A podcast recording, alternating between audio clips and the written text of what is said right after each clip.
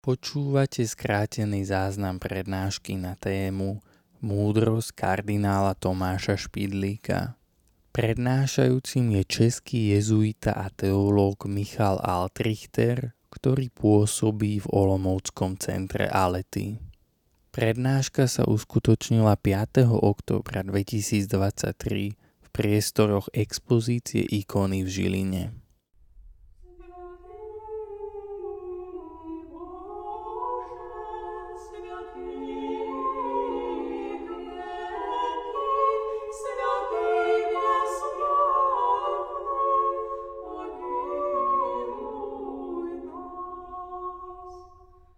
Přednáška má označení Moudrost otce Tomáše kardinála Špidlíka.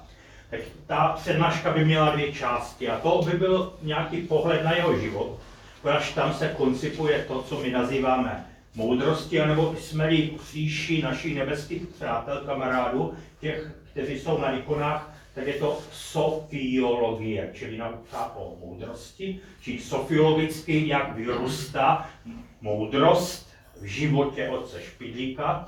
A ta druhá část by byla nějaká obecná tvrzení, nějaké, jak říkáme odborně, axiomy, nějaká zhrnutí pro duchovní život, které korespondují s tou otázkou sofiologie, tedy moudrosti. A pokud tady už byla zmíněna tématika svatozečení, anebo určitě přátelé, dali si čistého vína, žijeme uprostřed rupníky, to je závažné, citlivé téma, tak i toho se nějakým způsobem jemně můžeme dotknout.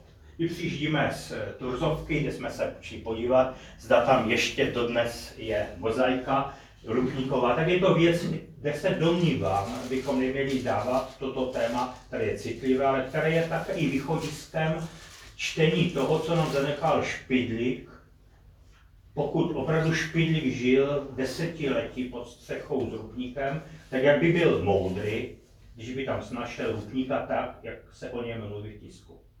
Či nepůjde, přátelé, určitě o teď, o téma Rupníka, ale nemůžeme ho vyloučit a musím ho zmínit. Ale centrem je tedy Tomáš Špidlík. Přátelé, sám Špidlík má asi 20 definicí toho, co je moudrost. A jedna z nich je, dovolte, že začnu tím, co by mohlo být chápáno i trochu jako sentimentální, ale on to ve skutečnosti je úhrn, je to syntéza, životní postoj, celé té špidlíky a toho dědictví, co špidlík zanechal. A on říká, že moudrost je sladkost boží. A teď já si jenom vybavuji, když jsem slyšel jako děťule modlitbu sladké údolí, sladká Pána Marie, tak jsem z toho měl vždy kopřivku, alergii. A říkal jsem si, no je to sladké, všet jsme cukrem. Ano. Ale přátelé, jestliže máme propady v srdci, jestliže máme vnitřní bolistky, jestliže máme paradoxy, nedořešitelné naše bezmocnosti, najednou víme, co to znamená, že do našeho nitra vstupuje něco, co dává východisko. A to je sladkost. A sladkost ne jako cukr, kandl, jako minitelná, nějaká veličina, hodnota, ale sladkost, která znamená, že mě rozespívá že mě rozezvučí, že se ve mně všechno může rozjásat, že jsem stále plnější. A teď bych řekl, moudrost je to, čím žijeme v nebi, další definice otce Špidlíka. A to znamená, že je rozkoš, která nikdy nekončí. A to je, přátelé, možné v blízkosti toho, kdo bez země nemůže být, a to je hospodin. Či to, přátelé, najednou vidíme, že to slovo sladký nemá tíč, jak Italové říkají pasticcio, ale je to skutečně nějaká syntéza celého životního postoje. Jak k tomu Špidlík došel? A ještě ty jiné definice, které jsou vhodné pro naše téma, si teď odhalíme v té či nějaké části našeho setkání. Pojďme k biografii. Nebude to, přátelé, snužka dát, jak měl, eh, řekněme, povinnost docházky do školy, anebo kam všude ho hospodin povolal, jaké školy absolvoval, ale podívejme se na něco, co je předpokladem a zase Špidlíkova téze, Špidlíkovo tvrzení, jeho sentence, jak roste moudrost, a to jsou paradoxy života. A my víme, přátelé, když se podíváme na knižní pulty a vidíme tam různé životopisy svatých, které nás často upoutají ty životopisy, které jsou neseny paradoxy. Kde to není marmeláda od začátku do konce, že z toho opravdu máme všelijaké rostodivné pocity, ale že to je něco, kde se srážejí protisměry, ale vítězím je tam hospodin. A v našem životě je spoustu těch paradoxů, které ještě nemáme ani do prožitých, ani do, řekněme, definovaných. A je to boží dílo, které vykonává, řekněme, nějaký jako krásný čin, který se v nás odvíjí, a to je boží přítomnost a to je moudrost sama. Či to není naše člověčina, naše šikovnost, a je to zpřítomňující vitalita. Dynamika laskajícího, pozorného Boha. Moudrost v nás. Špídík dbal o to, přátelé, aby moudrost nestála vedle nás, ale aby byla uvnitř. My to známe, když někoho milujeme, když ten člověk jde vedle a my jsme úplně asymptoty, mimo běžky, nedokážeme se vnitřně protnout. A je něco jiného, když někdo žije ve mně a já mám jistotu, že nemůžeme bez sebe být, to prolnutí je věčné, takže nás nemůže nikdo rozloučit. A že to zakouším fyzicky. Moudrost v nás, milující osoba pro nás, kvůli nám, Bůh. A takhle se podívejme na některá ta, řekněme, paradoxní, taková jako tvrzení oce Špidlíka. Tak on byl bimbo dítě tam v těch Boskovicích a on říká, všecko vyrůstalo v životě z toho, že úplně jiný byl tatínek, úplně jiný dal maminka. Tak někdo řekne, no to jste tady přišel k nám do Žiliny ze světodějinou věktou. Tak to přece je přirozené, že dva lidé tři názory, no tož maminka a tatínek, celá přirozené. Ale přátelé, to bylo vyhraněné, ten tatínek mlčenlivý, morous, kritický, analytický, ustýkaný, hýkal, jak říkáváme u nás na Moravském poli, zatímco maminka velkorysá. Konkrétní, detailní pochopení každodennosti. A on říká, to byla výborná škola pro mě, to byly ty předsahy, jak vzniká v životní moudrost, protože já jsem se pomamil i potatil. Když tatínek a maminka si dávají, jak říkáme, ontologickou pusu, to je z toho špidlí, špidlíček, tak z toho pak něco krásného vzniká. Jestli dovolíte jedna exkurze. Když se setká jednou na Velehradě Špidlík s naším premiérem, někdejším Špidlou, tak spolu, tak tam tak zelovali, jak to máte v tom Baron Prašil, jak tam ten Kocharovský dělá s těmi chotníky, tak tak oba stáli a pak ale je to spojilo tím, že začali se dívat, z čeho pochází slovo špidla či špidlík. A je to, přátelé, něco, co je v masném průmyslu, spojeno s nějakým masíčkem dobrým. A tak řekli, no to je samozřejmě důležité, že tady máme i nějakou lidskou práci, lidskou námahu. Je to něco, co patří k našemu životu, tak on říká, mým posláním je nemluvit o tom jenom lidské mase, a teď je to, přátelé, důležitá věta. Bůh se do mého života vtěluje on přichází jako tělo, jako to, co je skutečně, mají církevní otcové, mluví o tom i svatá Kateřina, kterou i máme tam na poslední části ikony, je to maso, které je mezi námi. My jsme z masa a z kosti. A to je něco, co říká, to mě naučila ta máma vnímat, že svět je skutečně konkrétní. Že to není éterické, není to virtuální, ale je to maso, je to přesně něco, co mohu ohmatat. A proto špilík, přátelé, byl neobalamutitelný, nepodveditelný tím, když kroužili kolem jeho ideje, on chtěl životní střed, konkrétní faktum, to, co se dá hmatat. Je velice důležité. Proto on, přátelé, nikdy v životě nesedl na let nějakým, bychom řekli, velkým vznešeným ideím, které jsou neosvědčené, které lítají jenom na úrovni uší. A přitom víme, že to byl nositel význačných ideí, poněvadž formoval třetinu kardinálského sboru, k němu chodili na rozum a ostatní prody a ostatní politici. Před ním skutečně síhli šéfové politických různých stran. A nebyl to, jak se lidově říká, žádný šňůrkář. Byl to člověk, který měl opravdu vstup do těch největších politických, kulturních společností. A byl světoznámý jak na východě, tak na západě. Ale on říká, to chce, ne, že jsem oslněný ideou, a to jsem nějakým způsobem nesen a nevím, kudy skončím, ale musí tady být to, že Bůh se svým tělem, masem, s konkrétností se vtěluje do života. A to mi naučila máma. Ale pak říká, to je důležité, abych já neustanul v tom materialismu, že chci jenom to masínko a že chci jenom skutečně to, co se dá ohmatat, ale já musím to poznat, vertikalizovat dál. A to byl ten táta. Tak on by oba sebe potřebovali, ale přesto ta máma měla východisko, protože měla velkorysost. A on říká, to v životě byla pro mě velká zkouška, to je zase ta paradoxní, ta moudrost, že ať on přátelé špidlí byl muž bolesti, on byl Job, tak nikdy nepatřil mezi ty, které bychom zaslechli, och, to mě bolí, to mě trápí. E, říká jedno ruské přísloví, že starší se trápí tím, že nevěnujeme dostatek pozornosti jeho nemocem. Tak toto, přátelé, určitě, ač on byl znalec ruské spirituality, nikdy nezdílel. Ze špidlíka jsme nikdy nedostali jediné citoslovce nějakého ouvej ach. A přitom, přátelé, když měl pak ty brcáky, že mu sestry z centra Alety museli mechanicky vyčišťovávat ty jednotlivé vředy, to byla bolestivá operace, ty sestry některé skoro omlévaly, či to nebyla žádná růžová podívaná a špidi to zažívá za bolestí, všetko snášel. Ale nikdy jsme se nedozvěděli, že ho to trápí. A dokonce, přátelé, když jsem třeba se pokoušel tak ho jako naladit na tu lidskou strunu ze slovy o špidlíku, tak toto je za třeba centrum Alety v Olomouci a toto je za centrum Alety v Zimě. Říká, jdi pryč takovými řečmi.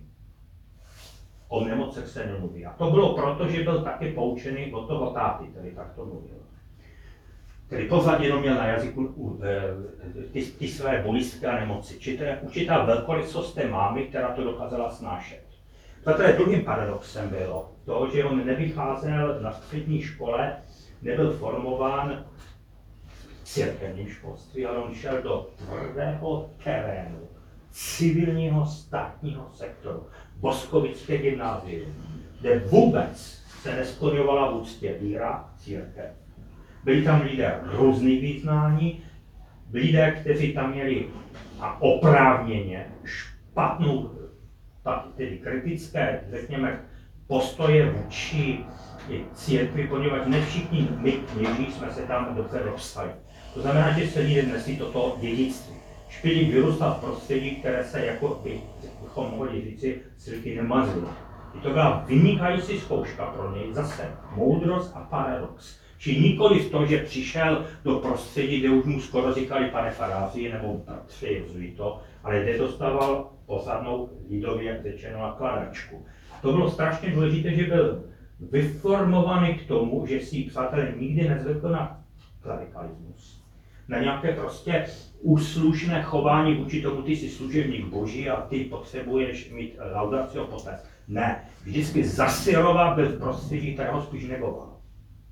To je velice důležitá zkouška života. A když přišel přátelé na Velehradské gymnázium už jako jezuita, tak zase měl paradox. Pač on nepřišel, přátelé, tak, jak my to někdy kněží máme, jsme se narodili a už máme ten kolárek té kolibce. Ale on měl latinu, řečtinu, humanitní vzdělání. Přišel Hitler, všechno zastavil, on vstoupil do toho jezuitského řádu. Čili to bylo velice důležité, že měl i schopnost vnímat atmosféru studentů mimo vlastní církevní prostředí. A proto když tam přišel, tak vždycky byl schopen toho nadhledu a vždycky byl schopen vnímat, což je ta jeho moudrost, jak jednají a myslí lidé, kteří stojí opodál kráse církve, opodál té logice toho všedního dne křesťana což je velký přínos pro to, aby měl citlivost a úctu k těm, kteří smýšlejí odlišně, kteří nejsou přirozeně vychováváni od prvních dětských krůčků v tom církevním prostředí. Přišla válka, přátelé, a teď se ozve něco, co je velice důležité. To je úplně ariadnina červená nit jeho životem, a to je ruská otázka. Představme si, že on v roce 43 řekne, těm jezuitským malým kandidátům do sádu nebo na gymnáziu studentům řekne, přátelé, učte se rusky. A oni říkají, to snad není možné. Máme tady Hitlera. Snad se musí naučit Německo. On říká, Hitler tady za dva roky nebude. Musíte se učit rusky. Nebo musíte ruskému člověku dát a to už je název jeho díla, o ruské ideji trochu jinak. Musíte mu dát do rukou něco jiného, než je Putin, než je Stalin, tam je Putin ještě nebyl, teda na houbách, ale můžeme mluvit v té abecedě těch dnešních dnů, než je Stalin a než je Lenin. A to začíná, přátelé, ta veliká trampota celého špidlíkova života, že pokud on mluví o kráse východu, o kráse Ruska, tak tím samozřejmě nemluví o Leninovi, o Stalinovi. To je zcela přirozené.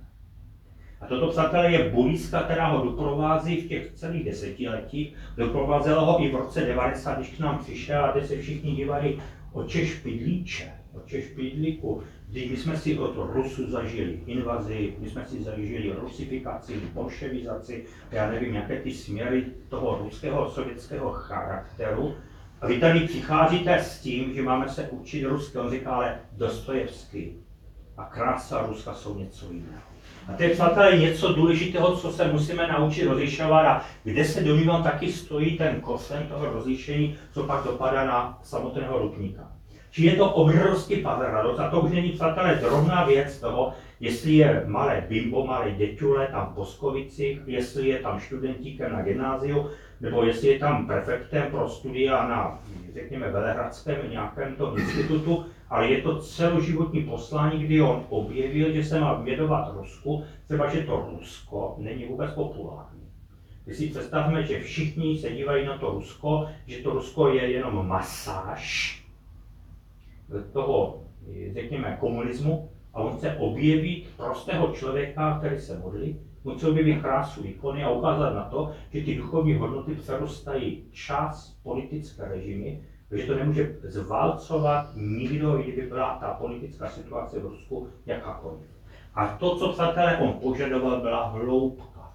Nikoliv, abychom mluvili v manifestacích, politických sloganech, abychom sepisovali protesty, v žádném případě ne. Teď se objevuje něco, co si myslím, že je obrovská moudrost toho rozlišování, toho špidlíka, co se pak dotýká toho, co my máme v centru Alety spojeno s hnutím služebníků Ježíšova srdce, což objasním za chvíli později. A to je přátelé to rozlišování, teď bych použil dva výrazy. Co je vnější a co je vnitřní.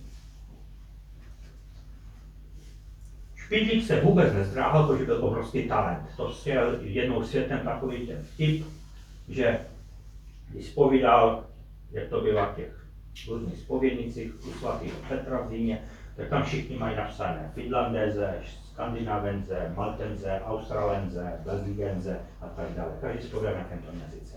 Šplík tam je napsané tudy. Všechno. Čili se říkal ten vtip, špilík zná tolik jazyků, že než je spočte, naučí se nový. Čím to jsme přátelé všichni viděli, že on latinsky s profesorem Ferličíkem, odborníkem na východ, byli úplně jak česky, mluvili latinsky, řecky, to všechno. Sestra Luisa, když tam studovala řečtinu, tak je tam mrzká z těch konjunktivů a říkala, to musíš ještě dostudovat, to ještě před Homerem, to musíš znát, co to. Tak to bylo všechno, že znal ty jazyky, všechny velice dobře. Dokonce přátelé, když znal ta slovanská, je ty slovanské řeči, tak on nebyl pan slavista, v tom smyslu, jak se myšlají v paněláke, jak my jsme se někdy učili tu ruštinu za komunismu, že jsme to tak si lámali všechno dohromady, ale on znal výborně gramatiku. On znal skutečně od slovinštiny, zagrebštinu až po, já nevím, jakékoliv ty jazyky, velice dobře a precizně gramaticky. To bylo velice důležité, že měl bezmírnou jazykovou inteligenci. On také, když stál na zastávce v Římě, tak špatal slovíčka turecká, arabská, všechno dohromady a pořád byl neustále svěží a pořád vyplňoval čas tím, že studoval slovíčka. A měl příležitost mluvit, chodil do těch ruských klášterů, emigrantských a tak dále. Pořád byl schopen přátelé samozřejmě anglicky a tak dále, ve všech těch jazycích. Říká se, že tak, když jsme ho poslouchali německy, takže tak ani ti Němci nemluvili dobře, že měl opravdu akcenty a všechno. Prostě měl velice dobře, jakoby uspůsobené. A to je, přátelé, zajímavá věc, že On měl obrovské talenty pro komunikaci, víme, že v toho, že hrál na housle, staral básně, prostě byl kulturně znalý v tom, že rozlišoval tam úplně detaily, bychom řekli norské literatury od eh, tam pohybů kulturních eh, v těch jednotlivých dílčích zemích, na velice dobře českou kulturu se všemi těmi niancemi, odstín a tak dále a tak dále. byl zván tím, že přátelé byl odlehčujícím prvkem. Všichni ho ti politici zvali rádi na ty recepce, protože nezačal těžkotonážní bombou, že by tam zřešil politické záležitosti, ale uměl říct vtip, a ten přátelé ten vtip, což je známka těch duchovních lidí, že tam rupuje ten duch. Jo, když ten vtip opakovali, byl po každý jiný to bylo něco úžasného, že to nebylo to, že by jako byl fašinet, že by to jelo orchestrion, stále stejná melodie, ale to bylo pořád jako něco, my říkali, jo, to je úžasné. Řekl to s jiným stylem a vždycky hodně to zapadlo do toho určitého kontextu. Čili přátelé byl člověk vnějšku. A tak bychom očekávali špidli, který uměl, jakoby, promiňte ten výraz, poskakovat po politických tribunách. Mu nedělalo problém vystupovat v Rajuno, v německé televizi, moskevské televizi, to všechno on úplně zvládá. Ti reportéři sami měli cukaturu, se úplně cepali, když mu dávali otázky on přišel, to ještě řekl by, ten scénář napsal za ně. To bylo všechno výborné.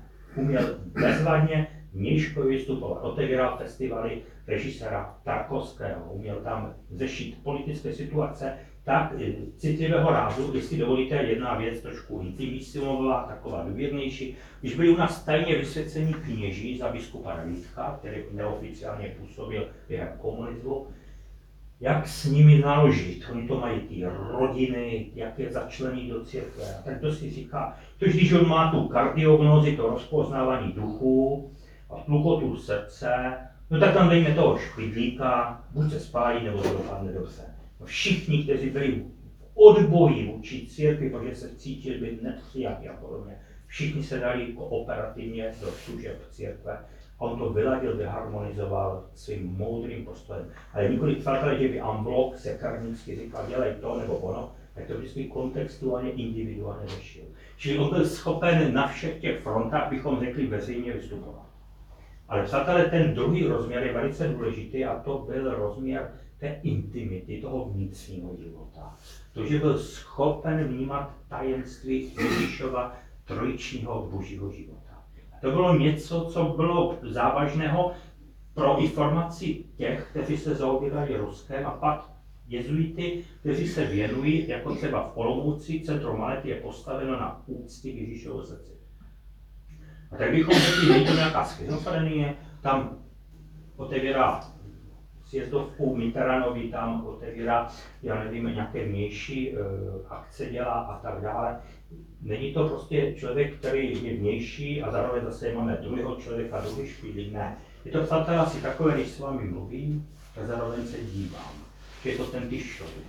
To bylo důležité, že on rozpoznával, a teď se dostáváme k tomu velkému daru té moudrosti, k tomu kardiognozi, on se podíval na člověka a viděl přesně, co to člověku je a řekl, ty budeš dělat vnější věci, ty budeš dělat vnitřní věci.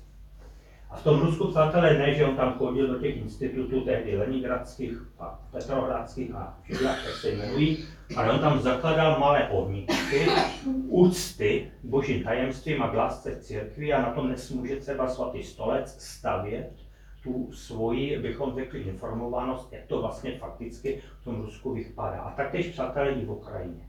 A toto je moc důležité, že on věděl, že je potřebná ta vnější, ta vizibilní vnější eh, podoba, ale že to, co nese dějiny, je vnitřní mystika. To, přátelé, pokud on mluví o ruské mystice, tak to byli učedníci Ulavu, to byli svědkové víry, kteří nikdy nevystoupí s mikrofonem na tribunu, ale to jsou, kteří se tiše modlí a tiše adorují ikony, o kterých ví jenom Bůh. A to neznamená, že bychom se stylizovali do chudáčku a byli těmito maňátky, ale o to, že věděl, že toto je ten průkon Ježíšova srdce. A jestli dovolíte, abych tady dal takovou přesvičku. Když se u nás v českém prostředí ukázalo to, že říkali, no ten špidlík používal nějaká kývadílka, on asi byl nějaký ezoterik nebo podobně. Ale ta věc byla úplně jiná, přátelé, on když byl nadšený tím, jak je krásný Bůh, tak se mu všechno rozkmital. Teď je nějaká veliká moudrost, to, že on byl schopen se dojmout, on byl programový podle scénáře, že se má to kontrolo, pod kontrolou, ale on byl schopen jako dítě být fascinován, byl upoután a být kvůli Bohu úplně vydaný. On nebyl ten, který bychom řekli, všecko má jako v režii. On byl ten, který kapituloval. Doslova bychom řekli, byl bezradný před božími tajemství. Proto se to v něm kmítalo. On pil kávu a ta lžička se mu rozkmítala. Či to je to, co známe u těch mystiků, jako je Hildegarda z Bingenu, Bernard Sklerbo, Kateřina Sienska, Die Schwebungen, to jsou ta chvění, ty záchvěny. To je přátelé něco hlubokého, že on žil Ježíšovým srdcem. A on na tomto Ježíšově srdci postavil centrum Alety v Olomouci. Tak to je velice zajímavé. Když si vezmeme od Rupníka, tak Rupník to je kosmopolita. Sotva, že je v Brazílii, už je na Kamčatce. Sotva, že byl v Kamčatce, je v Kapském městu. Zároveň se zastaví v Burkině Fazo, pak je v Krakově, pak je v Olomouci, pozadí někde jinde. A centrum Malety v Olomouci je postaveno na tom tlukotu Ježíšova srdce. A teď se lidé často ptají, co vy tam děláte. No my oslavujeme Ježíšova srdce. Teď já, přátelé, bych to dal do souvislosti se životem Jana 23. Jana 23. se ptali, když ho zvolí papežem, tak svatý oče, co vy tady děláte? A on říkal, tak se modlíme. A tak přišli příštím rok na výročí jeho zvolení, už méně novinářů a říkali, zase, co vy, svatý oče, děláte? A on říkal, tak se trošku modlíme. Přišel třetí rok, zase méně novinářů, říkali, no zase děda nám řekne, že se modlíme, no tak jo, dobrý. Přišel čtvrtý rok a on řekl, my a Duch svatý svoláváme koncil. Ano, tak bylo pár novinářů, kde na to čuprněli. Či to je, přátelé, něco, co je špidlíková logika, to vnitřní rozechvívání toho božího srdce.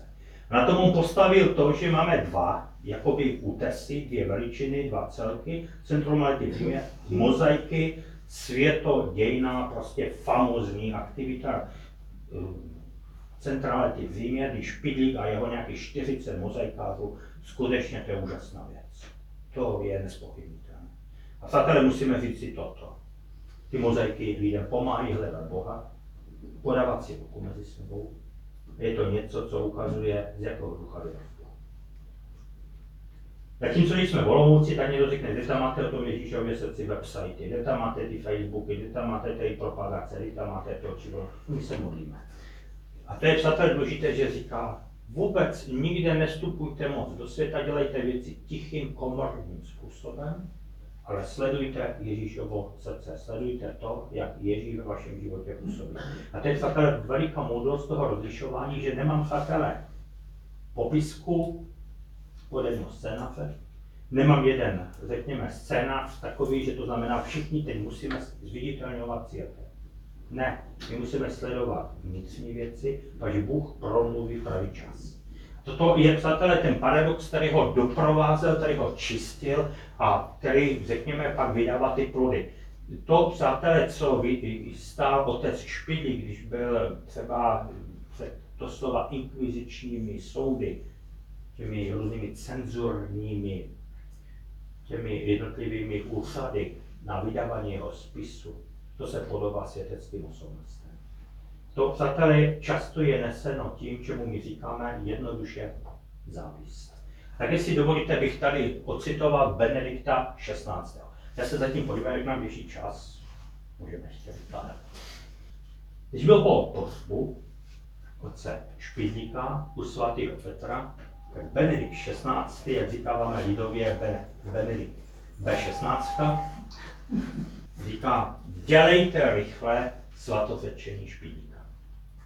Teď se dostáváme k tomu tématu, které tady na začátku zaznělo. Říká, to je nespochybnitelné. Ale předpokládejte, že jsou tam tři různé pohyby, které mu nepřejí. A to je, přátelé, nejdříve antiruský afekt. Jak je možné, mluvit o Rusku, když my jsme lidé západu. Jak je možné mluvit o ikoně, když to stejně patří jenom řekněme minulosti nebo muzeálním nějakým prohlídkám, estetickému vnímání. Jak je možné mluvit o Rusku, když tam je prostě báhno močál, vidíte si navzájem prostě nerozumí se všichni tam jakoby rozhádání, jsou tam všelijaké politické silnice, politické machinace a tak dále. Jak je možné mluvit o Rusku? Kam jsme to dali my rozum, že vůbec jsme vpustili špidlíka s nějakými slovami do naší ustavené západní kultury. Špidlík se velice trápil tím, přátelé, že šlo o deseti pěti tak obrovské dílo, jako je Rusikum. Rusikum je institut v zimě, kde se formují lidé, kteří pracují pro Rusko, buď přímo tam, anebo tím, že znají od ikon až po kulturu, filozofii, teologii, ruskou opravdu v odborné, řekneme, rovině. Ale když padla berlínská zeď, tak se zdálo církvi na těch zodpovědných místech, že ten problém Rusika už není tak důležitý, že se samozřejmě nemusí podporovat, protože teď máme muslimologii, teďka tam bouchají ty sentexy v tom arabském světě. Čemu se starat o Ruskovi, to už je forma, to už je všechno mimo, to už je minulost. Najednou se ukazuje to, co Špidlík úplně prorocky říkal. Přátelé, ono to teprve začne klasit. Teprve přijde rusko-ukrajinský konflikt. Teprve teď budeme muset dávat do rukou těm Rusům kvalitní věc. Poněvadž když vezmu dítěti caskavinu, já mu nemohu nechat otevřené ruce. Já mu tam musím dát hračku. To je základní věc v pedagogice. Dopracujeme ve školství, víme, že když zbavím věci, musí naplnit. Je to, přátelé, podobně jako mám podstatu svátosti smíření zpovědi. Bůh mě vysmetačkuje a vybydlinkuje, ale ta moje svoboda svědomí nespočívá v tom, že jsem obražený a holý.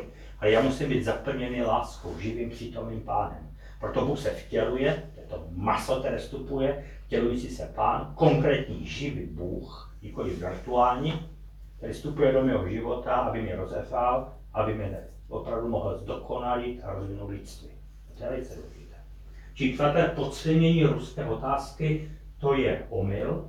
A abychom ho, tu ruskou otázku, tu, tu ruskou otázku mohli rozvíjet, abychom mohli špidlíka ho pochopit, tak je zapotřebí umět to rozlišovat, co je Dostojevský, co je kvalita ikon a co jsou skutečně politické směry. Tomu nás ten špidlík stále vybízá. Tak první ta vlna byl protiruský afekt. Druhý ten protipohyb, proti špidlíkovi, je přátelé antispiritualismus. To znamená, my máme spiritualitu volného dýchání, ovoňávání poměnek a květinek. No, my máme spiritualitu, řekněme, ležerního stylu, rekreologii a podobně. My to vnímáme, jak je to obtížné. I třeba u nás v Lomuci na fakultě. Protože je samozřejmě dobré studovat nějaké závadné téma, ale proč mít nějaké nároky, proč by Bůh po mně něco chtěl, tím mě to trápí. A tak já jsem tak jakoby ponosený do určitých vyběre, vyběro, vy, vybraných témat, si to sám selektivizuji, sám si to, řekněme, naporcuji, co chci, co se mi hodí, ale nějaký hluší zátah, anebo účast na Ježíšově životě, anebo dokonce přátelé na tom, čím žije Ježíšovo srdce, které znamená vždycky pozvánku k intimitě. A teď je ta špidlíková věta, Srdce pochopím tehdy, pokud v životě jsem bezradný a zakouším blamáž. Tedy pochopím své srdce. To je paralel života. A to srdce, přátelé, není citůvka, sentiment, ale je to syntéze osobnosti, to znamená tam, kde si Bůh může dovolit vykračovat v mém životě, kde může vykonat krásné věci.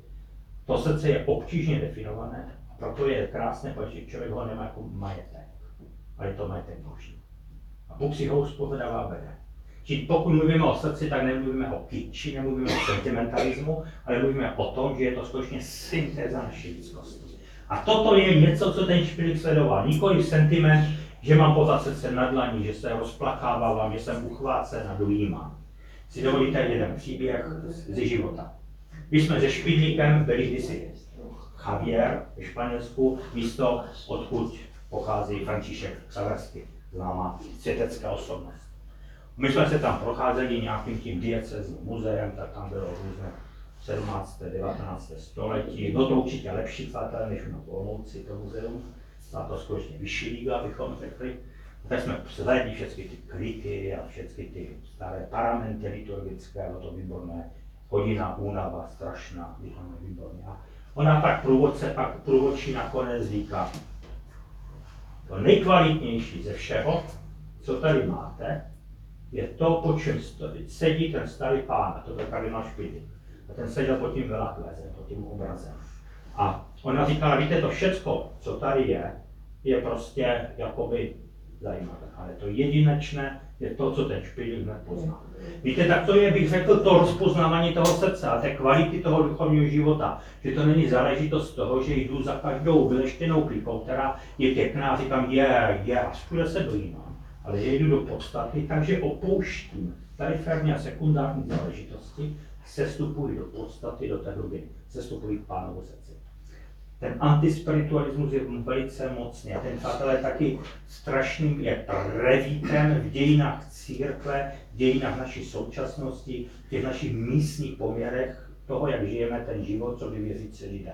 Že chceme povrchnost, jednoduchost, nesestupujeme do hlubin. Tím se špilík strašně trápí. A pak je přátelé třetí věc, která je volákem v tom osobním smyslu, že existuje syndrom Kaina a Davida. Abela, ne Davida. Jo, Kaina a Abela. Vidíte člověk. Děkuji, perfektně. Dvou závistivců, jednoho závistivce vůči svatému Abelovi a to je přátelé závist mezi bratry. A je ve všech, řekněme, soupadnicích, nejenom duchovním našem stavu mezi řeholníky, mezi kněžími, to je prostě všech, ve všech rodinných soupadnicích. Víme, co to jsou majetkové věci, co to znamená, že nějaký můj starší sourozenec je talentovanější než jsem já. A tak přátelé, oni zavídějí tomu špidlíkovi, který byl opravdu šikulka na všechno. Teď si říkám, proč on to umí? Proč mě pán Bůh nedá takový dar jako špidlík? Špidlík chodí za Mitteránem a má otevřené dveře u králu a u těch prezidentů a zároveň prostě má posádíšku, kázal, mluvil na plné sály studentů. Proč to má on a proč to nemám já? No, to musíme prověřit, jestli to skutečně má dobré kořeny. Tak začala masáž proti němu. Jan Pavel II, který si s ním velice dobře rozuměl, to pojmenoval tím, že ho vyjmenoval kardinál. Tam se, přátelé, v těch svědectvích toho špilníka zachovalo několik verzí těch pracovních textů, budoucím encyklikám, ke kterým ten špilík má své komentáře. To je něco famozního. To málo kdo má. To bude jedno obrovské bohatství pro, řekněme, ten teologický svět.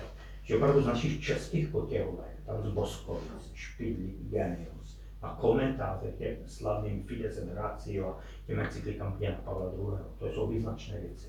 U toho hm, psání otce Benedikta dělejte svatořečení, to je přátelé obtížné po té stránce, že tam je zapotřebí hm, uspořádat všechny ty materiály a svědectví, ale taky písemnosti. A už říká, víte, to je velice obtížné, že on byl grafomán, on byl psalec. On nepsal jenom díla různá, ale on psal taky různé korespondenční lístky a to všechno, než se, nakolik to vůbec je možné pozbírat. To bude veliké dílo. Říkala si, že dobře se dělají svatořečení těch matek představených, těch eh, starých klášterů, které často na počítači neumějí psát, celý život jsou na jednom místě, a tak se to rychle to svědectví pozbírá. Zení to byl kosmopolita, větroplatil po všech kontinentech a pozad všude psal. A to bylo obtížné. Ale mezi tím jsou tyto skvosty, jako jsou ty komentáře k těm encyklikám. Papež si ho vzal na rozumy a tak ho bral samozřejmě i Benedikt a ještě i dříve před tím Janem Pavlem II. měl vážné porady s těmi, kteří se zaobírali ruskými nebo východními tématy. Či Špilík jako obrovský kredit, obrovský teda jako obrovskou autoritu. To přátelé, tady tři proti pozice, proti stanoviska, to znamená antiruské, antispirituální a ta závistivost vstoupí potom do plné, řekněme, síly, pak také vůči Rupníkovi. Protože Rupník je jeho syn. Pro nás je největší přátelé argument to, že žil Rupník je špidlíkem pod jednou střechou. A špidlík by nikdy žádného hošta pléna pod stejnou střechou neunesl. Byli tam jiní výtečníci, kteří na to tatali a byla to velká jména, ale nemohli tam být. Špidlík by nikdy neodsouhlasil tady toho, řekněme, člověka, o kterém se něco takového píše v tisku. To je pro nás úplně základní věc. A mohu jenom tomu Jorkníkovi říci, že se dneska ukazuje, že se připravuje ten proces rehabilitace. To, co lidé velice kompetentní, včetně svatého otce, který velice fandí, Rupníkovi nazývají Dreyfusiádou, Dreyfusovou aférou našeho století, kde se opravdu ukazuje, že ty věci jako jsou jinak, než se běžně tak to komentují. Tam je, přátelé, bohužel u nás to, že my čteme informace e, z internetu a zprostředkovaně A ta základní špidlíková moudrá věta byla, moudrost pochází z osobního setkání. A když toho člověka neznáš, tak o něm nevyslovuj soudy, nehází po něm kamen. Základní věc. I kdyby to bylo blbě narfičeno. Vidíme, jak je kardinál Pell, vidíme, jak je arcibiskup pařížský a mnoho jiných, o kterých ani netušíme. Tím přátelé, to je kouzelná věta. Spirituální věci se učí z osobního setkání. Když to osobní setkání jde o proudnutí srdci. Jde o to, že já najednou vidím, když dávám exercici nebo spovídám, to nepřečtu přes ten internet, že ten člověk má nějaké zabarvení, že nějak dýchá, že ten člověk něco vnitřně prožívá. Když já učím fatale spirituální teologii online, čemu se lidově říká, on je líný. Já mohu učit dějiny konviček, já mohu učit dějiny křížových výprav, všechno je možné. Ale přátelé, mluvit o trojici, o tu Ježíšovu srdci, o tom, jak miluji, o tom, jak nenávidím, o tom, jak jsem bezbranný a bezmocný, o tom se nedá přes obrazovku. A ještě když máte 20 lidí a jeden sleduje druhého. Proto musím velice vážně rozlišovat, co je samozřejmě učení o chemických zkumavkách, ale co je vnitřní boží a lidský život. A proto ten špilí říká, moudrost nepochází z toho, že si to vyčtu na internetu. Třeba, že je to naaranžováno velice pravděpodobně. A jde o to, že tam musím slyšet tlukot toho blízkého. Sami to, přátelé, z běžné té situace našeho každodenního života známe. Že my o někoho máme velké předsudky, velké reference, které jsou negativní, ba naopak zase opačně pozitivní. A když my nic jsme, tak je to úplně odlišné. To jsme tu zkušenost lidí. Čili pokud pracujeme se životem, nejsme vazalové otroky, tady jenom těch věcí, které se zprostředkovaly přes internet. Což přátelé vůbec neznamená, že nepoužíváme mediální techniku a internetu. Špinný byl živý uživatel internetu. Velký uživatel internetu, přátelé, byl Jan Pavel II. Ten čokoval, ten pořád notebookoval, pořád si vypisoval. On když jezdil z pásma do pásma, lidé všichni spali, on si to vypisoval, knihoval. Pořád tahal za sebou ty knížky, skoro by řekl, jak město refugia a tak pořád četl a tak dále. Pořád si vypisoval, byl schopen bravurně zvládat jednotlivé programy. Špili to sami. Jednou se sice stalo to, že on říká, tak jsem tam zmačkl ten knoflík s napisem český delete. se vymazal celou knižku. to taky se stávají v lepších rodinách. Ano, a jak teda bravurně pracoval. Zatímco víme, že Benedikt 16. si moc s počítačem nerozuměl.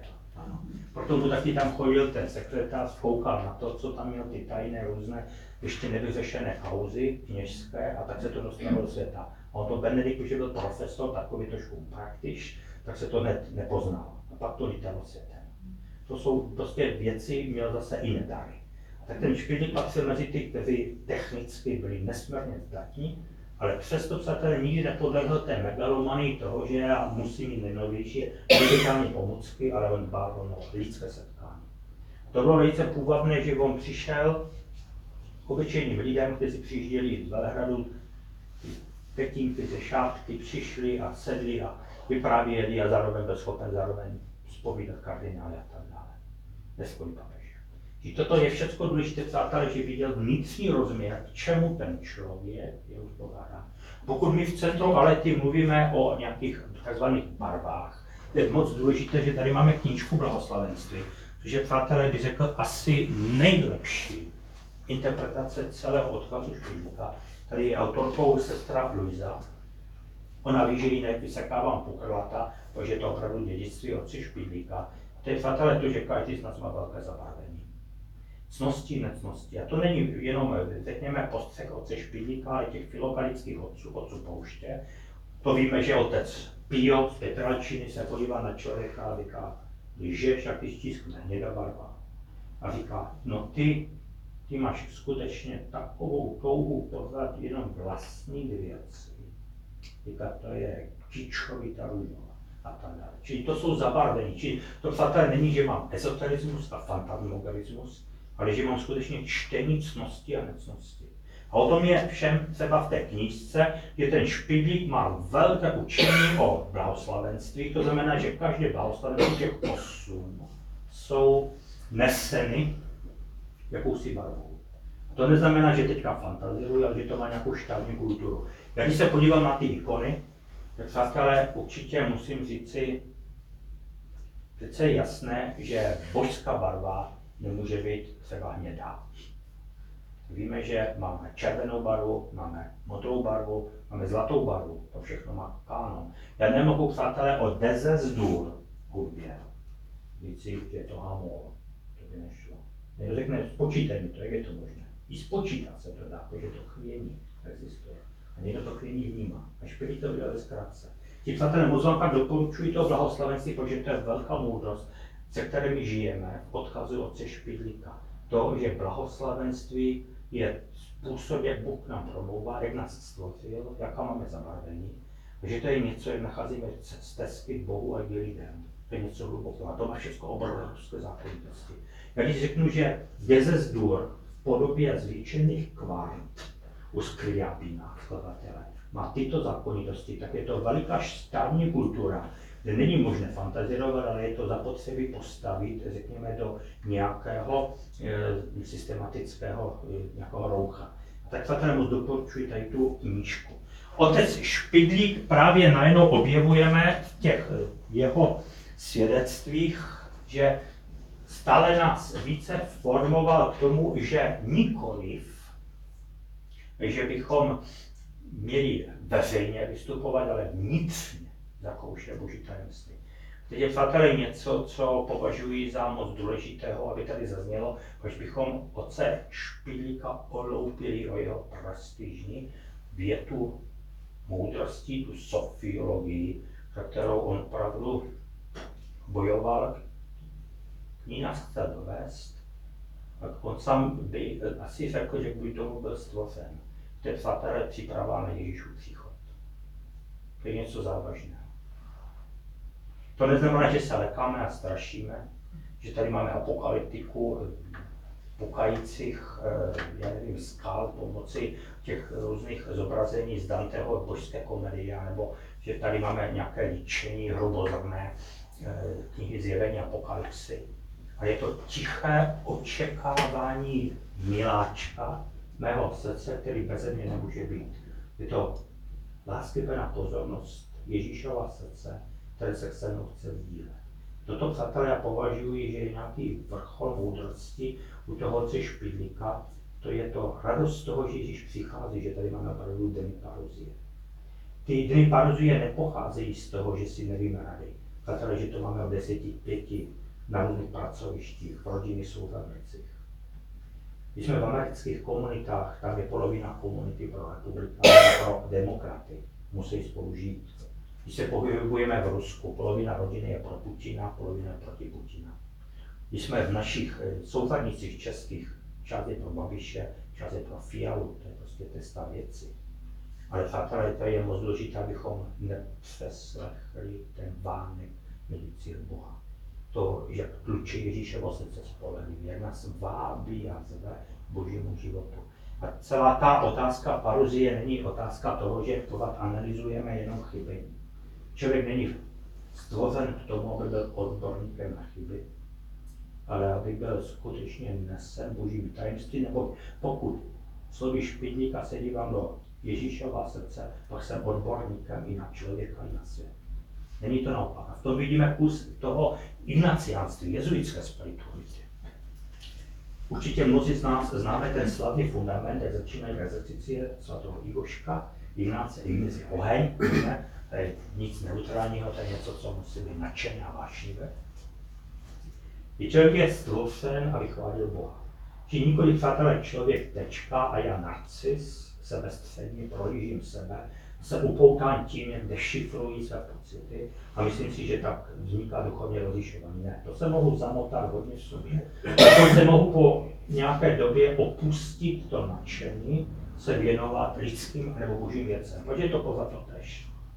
Ale přátelé, pokud je tam to aby, člověk se upoutal krásou Boha, aby byl fascinovan Bohem, aby najednou viděl duchu obrovských barev, aby najednou viděl, že každý je stvořen jiné barvy, jako máme Matouše, Lukáše, Jana. Všechna evangelia jsou různé, jako jsou přátelé různé spirituality. Tak je taky jiná osoba Otce, Syna, Ducha, to je ta pestrost a to je podle Špitlíka to, že v nás zvítězí oslavený Pán, který si pro nás přichází tak, že nás naštěvuje v té individuální specifičnosti. Ne, že jsme všichni stejní, ale tak, že mě Bůh naštíví tak, jak se mnou beseduje a nezimí. Kdyby přátelé byl stvořen jako Dominikán, tak by hájil do morku kosti hábit. Když jsem byl stvořen jako jezuita, tak hábit nenosil. Ale nemohu říct, že víc je hábit, nebo není hábit. Musím žít to, jak je Bůh stvořil, to musím rozpoznat. Tato má barva je mou barvou, mám modrou, jsem modrásek. Neznamená, že nemám radinou, ale nejsem jiný. A najednou vidím, že to lne k sobě, že mě to fascinuje, že jsem najednou upoután tím třeba, že krása zeleně, když jsme k vám tady přijížděli, to je fantastické. Ale přesto jsem strhával něčím, co je tato barva. Že to je něco, co ukazuje jakousi podobu toho blahoslavenství. To je fatale něco nádherného, že Bůh se jde se mnou láska. Je mi vyznat lásku, je se mnou besedovat věčně, takže je ten, který bez mě nemůže být, je to paruzie. K tomu nás špíli přiváděl. To je ta jeho moudrost. Všecko, co jsme přátelé prožívali, je to těžké. Jak si se sebou nevymérali. Jak tatínek a maminka jsou různí. Jak jsme byli rozmanitě, paradoxně,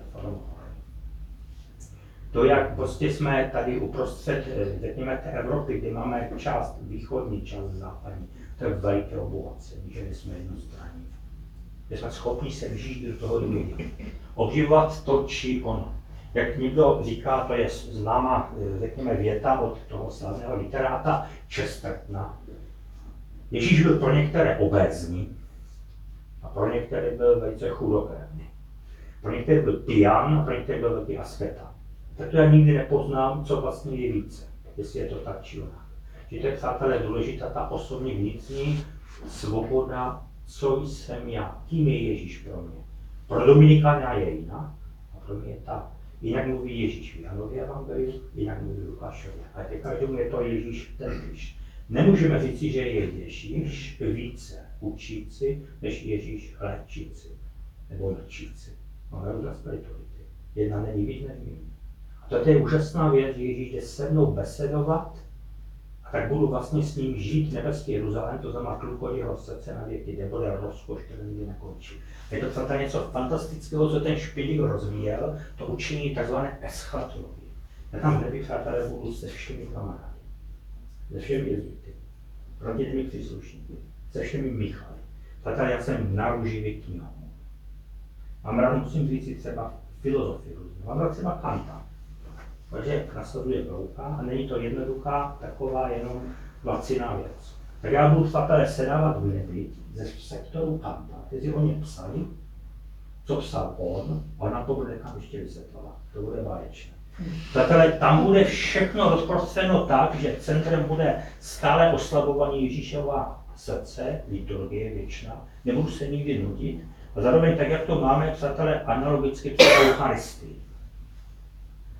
Když u nás, u Pany Marie Sněžné v Olomouci, někdo přijímá tělo páně, tak nepřijímá jedno promile hostie eucharistického krále, toho běláska věčného nádherného Krista.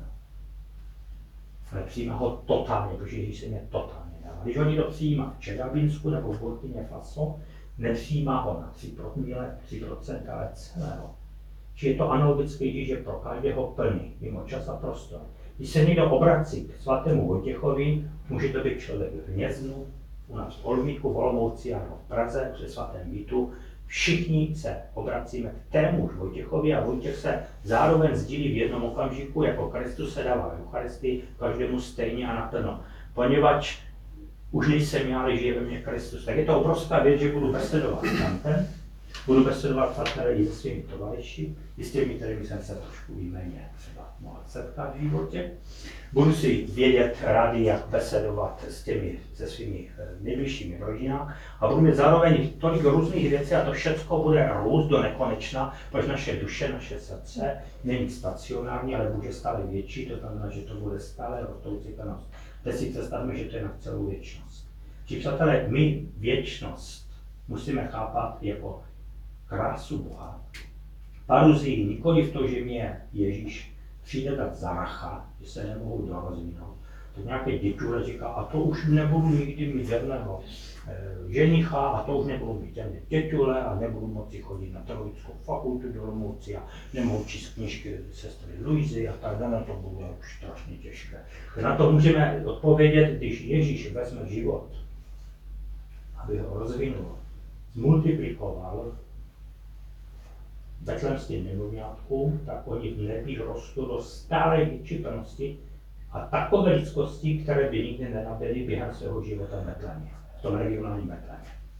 Že je přátelé stále furt rostoucí. A o tom mluví Špidlík. A to je to via pozitiva, to, že život je opravdu nádherný. Stojí za to se těšit na Pána. Ne, abychom nebyli skormouceni z toho, že to v životě nefunguje. To je známka toho, že ten čertisko, ten fuj tady blízko nasazuje a že ty věci on už nemá ve svých rukou.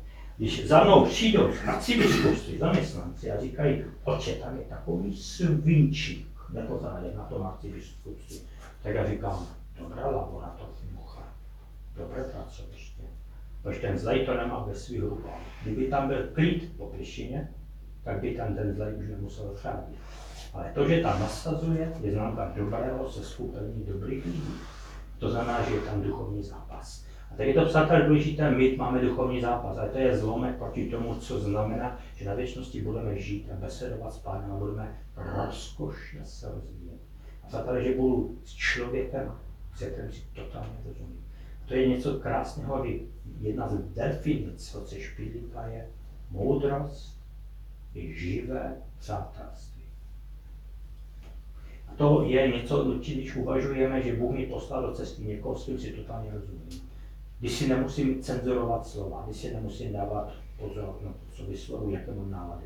Neznamená, že druhého se tížím svými náladami, svými náladky, ale že jsem skutečně vyladěný a rozumím si. Třeba, že se i popopsujeme, ale že máme východisko. A teď přátelé platné pro ctitele Ježíšova srdce, nebo Ježíš nás nazývá přáteli.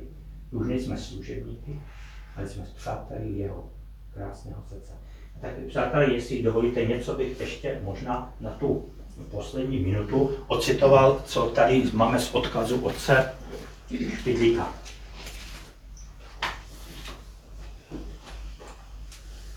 Boží srdce kluče v srdci každého z nás. To je nevnímat, to je fakt spolehlivý život. A víme, že to srdce není tak, tak, tak, tak, tak, tak, ale je to tak, tak, tak, tak, tak, to nepravidlné. To je ta úžasná věc, nacisto a věsto a medici to vědí velice dobře. Protože to je odpověď na realitu života. Realita života není kopíra, car, car, car, car, car, car, není metronom, to není technikálie, to není prostě inženýrské stavby, ale to je prostě život. To zpomalý, rychlý. Je srdce. Proto mluvím o srdce, že je nepravidelné, že atenduje, vnímá podněty. Boží srdce tluče v srdci každého z nás.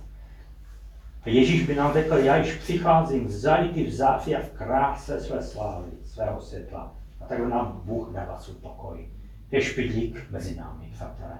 A jestliže pochopíme radost přicházejícího Ježíše mezi námi, to je koruna moudrosti špidlíka.